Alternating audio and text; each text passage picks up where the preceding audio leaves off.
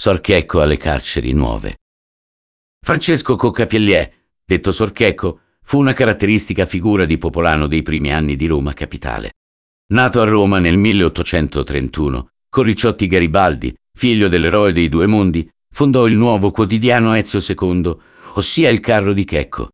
Anche questa iniziativa editoriale, per il contenuto dei suoi articoli, provocò critiche e rancori in tutti gli orientamenti politici. Il repubblicano Angelo Tognetti, macellaio offeso per il discredito che gli articoli del Sorchecco arrecavano alla sua parte politica, lo affrontò nell'osteria di Sor Amalia con la pistola in mano, ma Coccapellier, anche lui armato e più lesto, lo ferì gravemente. Mentre era in prigione per eccesso di legittima difesa nelle carceri nuove di Via Giulia, fu eletto alla Camera dei Deputati del Regno d'Italia e rimesso in libertà.